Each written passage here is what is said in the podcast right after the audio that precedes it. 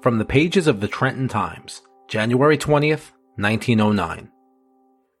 Fly arrival of Leeds Devil has Jersey people frightened.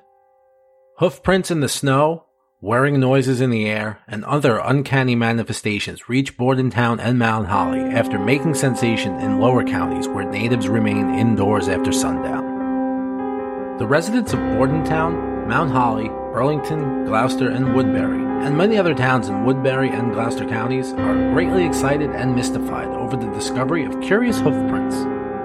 Made it is thought by some strange animal not as of yet classified by scientist or nature faker. The trail of the beast, although no one is known to have seen the creature, leads to the belief that the animal is two legged, with hooves like a horse, has wings and is able to fly, possesses a remarkable form so that it may crawl through a hole less than a foot in diameter, and is sufficiently cat like to on fences and over chicken coops that would not bear a 20 pound weight. Skillman, a little village near here was the first place to report having seen a strange animal. Since then, the odd tracks have been followed for many miles and covered a strip of county three miles wide. Old residents of South Jersey are recalling that in the winter of 1894, tracks were made by an unknown beast in the vicinity of Point Leeds, and the creature became famous as the Point Leeds Devil. There was a similar excitement near Bridgeton in 1873.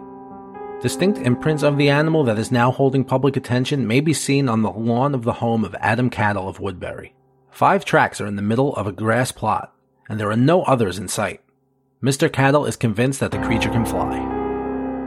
The Jersey Devil, also known as the Leeds Devil, is a mythical creature that is said to be haunting the New Jersey Pine Barrens. The folklore is dated back to 1753, when Jane Leeds gave birth to her 13th child. The story tells that Mother Leeds had 12 children. After she found out she was pregnant for the 13th time, she was so angry that she cried and cursed that the child would be the devil.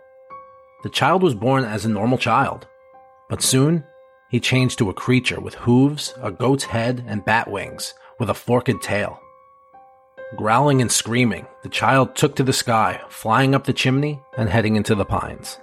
In some versions of the folklore, the mother of the baby was supposedly a witch and the child's father was the devil himself.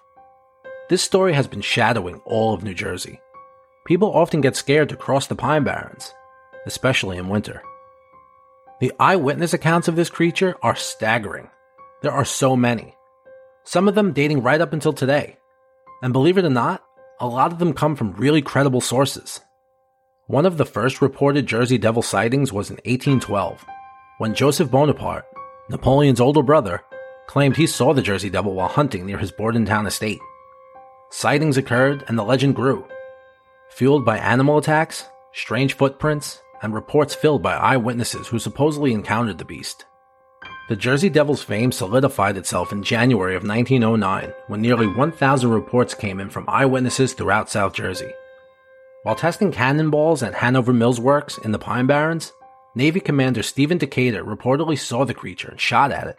And let me tell you, this guy must have had some aim because the cannonball blew a hole in the devil. But it wasn't phased by the projectile.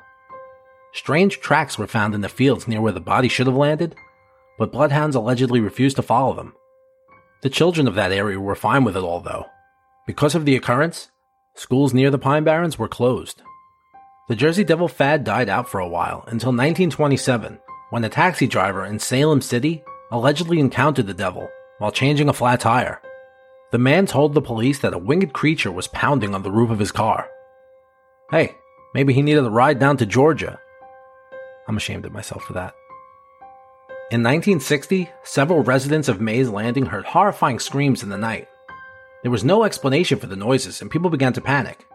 Police hung flyers assuring residents that the Jersey Devil was a hoax. But a circus owner countered the appeal by offering a $100,000 reward for anyone who could capture the creature. No one ever received that money, though. Mary Reitzer Christensen told Weird New Jersey that she got the heebie jeebies one night in 1972 when she spotted the Jersey Devil on Glens Tree Road. Christensen was driving from Blackwood to Glassboro when she said she saw a towering figure crossing the road about 25 feet behind her car. She described the figure as standing taller than the average man, with thick haunches like a goat and a huge woolly head. New Jersey forest rangers are experts on the wildlife that inhabits the woods they patrol. But in 1980, Wharton State Forest Chief Ranger Alan McFarland saw something that both grossed him out and stumped his wild animal knowledge. A brutal scene on a South Jersey farm where a pack of pigs had been killed. He reported that the backs of their heads were eaten, and their bodies were scratched and torn. However, there were no tracks surrounding the bodies, and no blood on the ground. In the late 1980s, a group of friends went camping and dirt bike riding down in the Pine Barrens. While riding down a trail about a hundred yards from camp, the bikes all stalled. One said it could have to do with maybe the terrain, or perhaps the nearby power plant. However, as suddenly as the bikes quit running, the men heard a piercing, inhuman scream coming from the woods. When they returned to camp, those who stayed behind said they heard the screams also. That evening, one of the men went into a local bar and told the bartender about the screams in the woods. The man informed the visitor that he had most likely had an encounter with the Jersey Devil, and that they shouldn't return to their campground. Not for nothing, but I would have been under my bed with my teddy, not slinging beers with the boys at a local dive after something like that. In 1993, Forest Ranger John Irwin was driving along the Mullica River when he saw a strange creature blocking the road ahead of him. He said it was about six feet tall, with horns and matted black fur. The two stared at each other for several minutes before the creature turned and ran into the forest. One evening, while taking out the trash, Fran Capallo, owner of the Smithville Inn and Village in Galloway Township, saw a strange shadow projected on the wall before her. She said she looked up and saw the shadow of a beast with wings. While the image had to be frightening, Capallo said she felt calm, as if the Jersey Devil was watching over her. Perhaps he was curious about that night's specials. So ashamed. While traveling on Route 9 in Bayville, Three cars were forced to slam on their brakes when, according to one witness, a 10 foot tall Jersey Devil figure with a long head and short flat ears ran across the road. One witness reported that the creature emerged from a wooded area near a mini mall and galloped out in front of traffic, disappearing into the woods on the other side of the street. One of the most recent sightings occurred in Galloway Township in October of 2015 Little Egg Harbor resident David Black said he was driving along Route 9 near a golf course when he saw what he thought was a llama walking in and out of a tree line on the side of the roadway. Suddenly, the creature spread its wings and flew away. He captured the beast's image with his cell phone camera, and the photo went viral.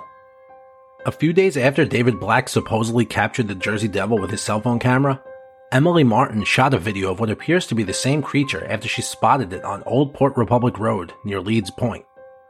Both Black and Martin swear neither the image nor the video were edited or set up. Some who have seen them, though, have their suspicions. Good old JD is a pop culture sensation, being the subject of countless TV show episodes and even music.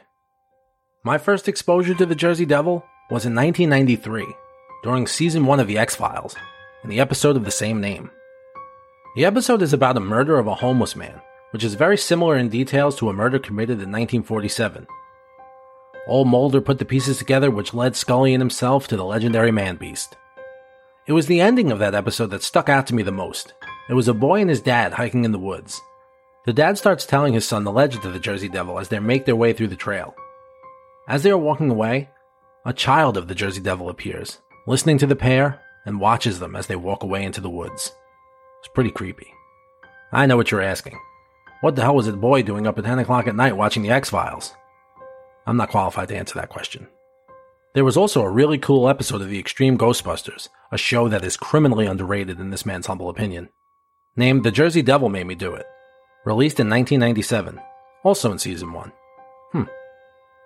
While on the way to a paranormal convention in Atlantic City, the Ghostbusters are attacked by the legendary creature. To make matters worse, they must help defend a small town that thinks it's all their fault that the demon is back. Just a fun bit of TV for those who are into that sort of thing. Jersey Devil music, like the legendary creature itself, doesn't seem to exist until it suddenly appears, sometimes seemingly from nowhere. That's the case with a song that starts with the Jersey Devil declaring, Hear me now, I was born the thirteenth child, neath the thirteenth moon, spit out hungry and born anew. The song is Bruce Springsteen's, a Night with the Jersey Devil. The New Jersey rock and roll legend released it on Halloween 2008 as a free download only single.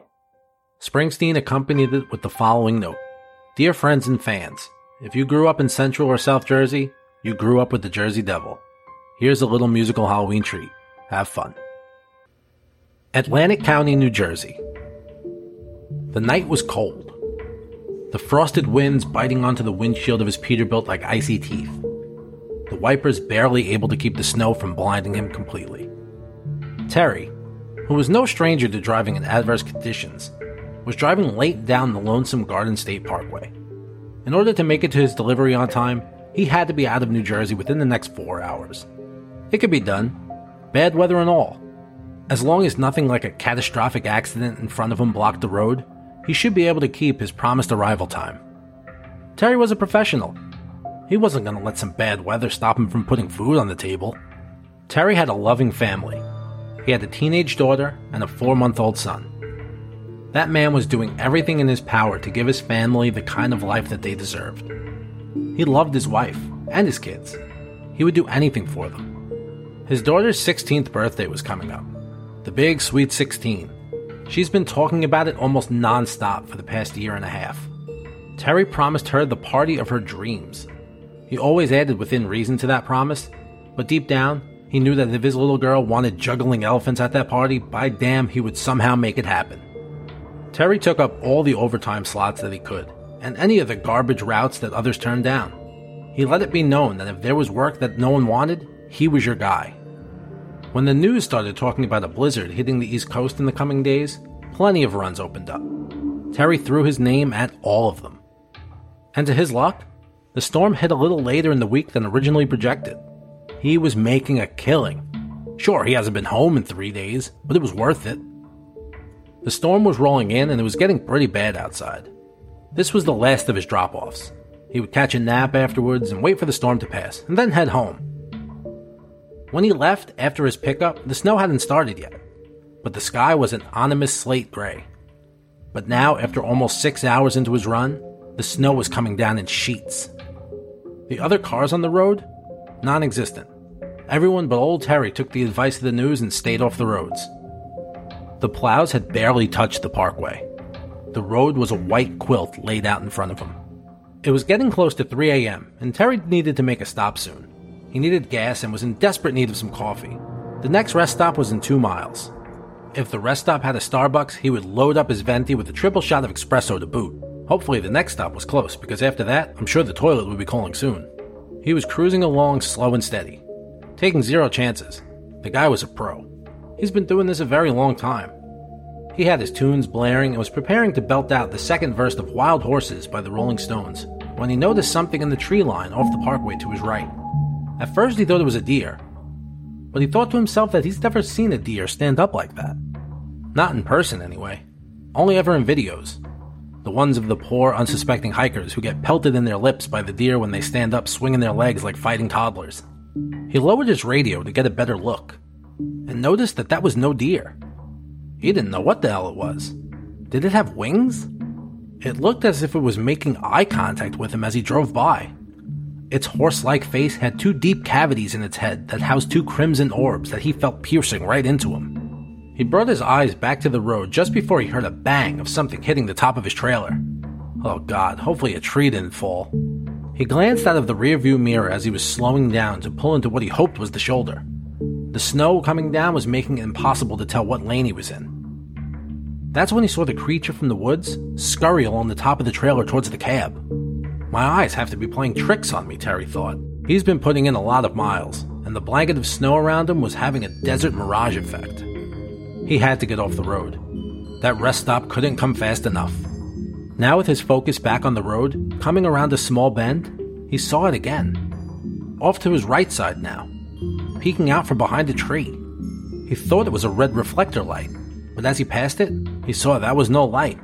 He got a better look this time as it was on his side of the cab standing on two goat like legs, with leathery wings draped down on its sides, its red eyes staring through him, its small arms pointing out towards his truck, towards him, the three fingers of its right hand gesturing to him with a come hither motion, to join him in the woods.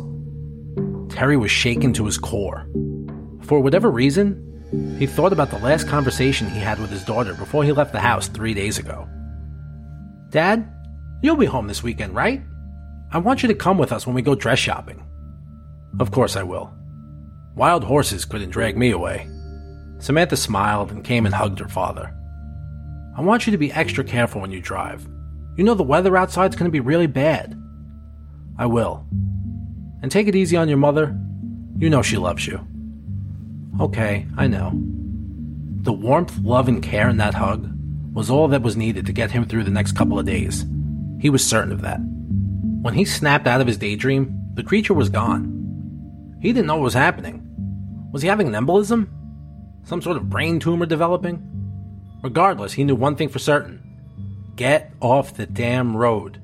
Take a break, Terry. The miles he's been putting in lately, no wonder he's cracking up. It wasn't helping that he was the only vehicle on the road. Just his thoughts and his music. He wasn't even getting any chatter on the CB. Now everything was making him increasingly nervous. Being alone out here with whatever was following him was making him feel crazy because he was certain that his eyes were playing tricks on him. That the solitude has caused his brain to manifest this nightmare creature. He's heard stories of that before. He remembers a story from back when he was a kid of a girl somewhere in New England who shot her brother by mistake because she thought that he was a monster coming out of her bathroom. The doctors in the report said that their move to the new town and her not knowing anyone and spending all of her time secluded caused her mental state to deteriorate. He was hoping that's not what was happening to him. All of this was happening within minutes. The song on the radio hasn't even ended yet. It was really the only thing comforting him. It was the song that his daughter asked him to dance with her to, if and when she got married. It always made him happy. He had it a few times on his playlist just so it would come up a bunch during his shuffle. Just then, in the distance, he saw the glowing orb of the creature's eye again. This time, back on the passenger side of the road. This was no delusion, no brain tumor, no embolism. This was a goddamn monster standing in the woods. He locked his eyes on it. He was making sure what he was looking at, that there would be no mistake this time. And he knew this was nothing that he's ever seen before. Once his truck made it past this grotesque creature, he brought his unbelieving eyes back to the road. And there it was again, standing directly in front of him this time, in the middle of the road, its cloven hooves seemingly standing on top of the carpet of white that was laid out in front of him. Panic stricken, he locked up the brakes and the creature made its charge toward the truck. He dipped into what he assumed was the shoulder of the road, and the trailer he was pulling started to slide out in the opposite direction. He did some oversteering and pumping of both the brakes and gas pedal, and managed to recover just in time as he felt the trailer's back wheels begin to lift off the ground. He managed to bring the truck to a stop safely, just as the song was reaching its finale. Sinking into his seat and taking in deep breaths to calm himself, he was reflecting on the night's strange antics. He sat up and scanned the outside of the truck for any sign of the creature. It was nowhere to be found. He wanted, no, he needed to get off the road. It was becoming too much now. He eased his truck back onto the parkway and started to head back en route. His radio kicked back on with the Rolling Stones. Wild Horses was starting again. As he made his way around the bend in the road, the blue sign was just up ahead. It read, Rest Area, Two miles. Well, that was odd. Didn't he pass one before that said the same thing? Well, no matter. In two miles, he'll get his coffee, and he'll see if McDonald's was serving breakfast yet. He needed a sausage biscuit at this point. Even though he was watching what he was eating lately to fit into his suit for his daughter's Sweet 16, he thought to hell with it. I earned that biscuit after tonight.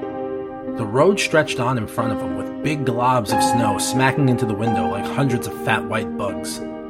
He heard a bit of static come over as the CB radio came to life. The voice sounded far off at first, and he couldn't make out what they said. He picked up the receiver and pushed the button and said, Radio, this is Big Terror. Come back. The voice on the other side came back much clearer this time with, Stay with us, buddy. That's a weird thing to say, Terry thought to himself. Maybe the lines were crossed and he was picking up another conversation. That happens. He didn't bother responding. He hung the receiver back on its clip and brought his attention back up to the road. Blue sign up ahead. Rest area. Two miles. Wait. What? Terry said out loud. The last sign definitely said two miles. What the hell was going on? The CB clicked on again. Jesus Christ, we're losing them! The voice shouted from the other end. Terry picked up the receiver and yelled into it. This is call sign Big Terror. You have your radio crossed. You're transmitting an open frequency. The music on the radio was coming to an end, and the soft melodic guitar riff opening of Wild Horses was starting again. CB radio clicked on once again with the voice shouting this time Clear! Terry, in almost a fit of rage, picked up and slammed his thumb into the receiver button. Clear? Clear what? You've got the wrong guy, pal. Voice came back again. Clear! A blue object caught Terry's eye in the distance. It was a sign. It read, Rest area. Two miles. The CB clicked back again with, We lost him. He's gone.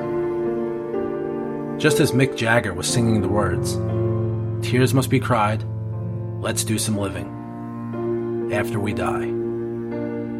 Wild horses couldn't drag me away. Somewhere in Claremont, New Hampshire, a phone rings at 3:30 in the morning, waking up Samantha and Jacqueline Henreid. Hello? The sleepy voice of Jacqueline spoke into the phone. The voice on the other end said, "Hello? Is this Miss Henreid?"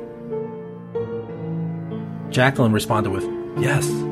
Who who is this? Is everything okay?" Samantha was stepping into her mother's bedroom doorway, asking, Mom? What's going on? Who's on the phone? Is it Dad? The voice on the other end responds with, There's been an accident.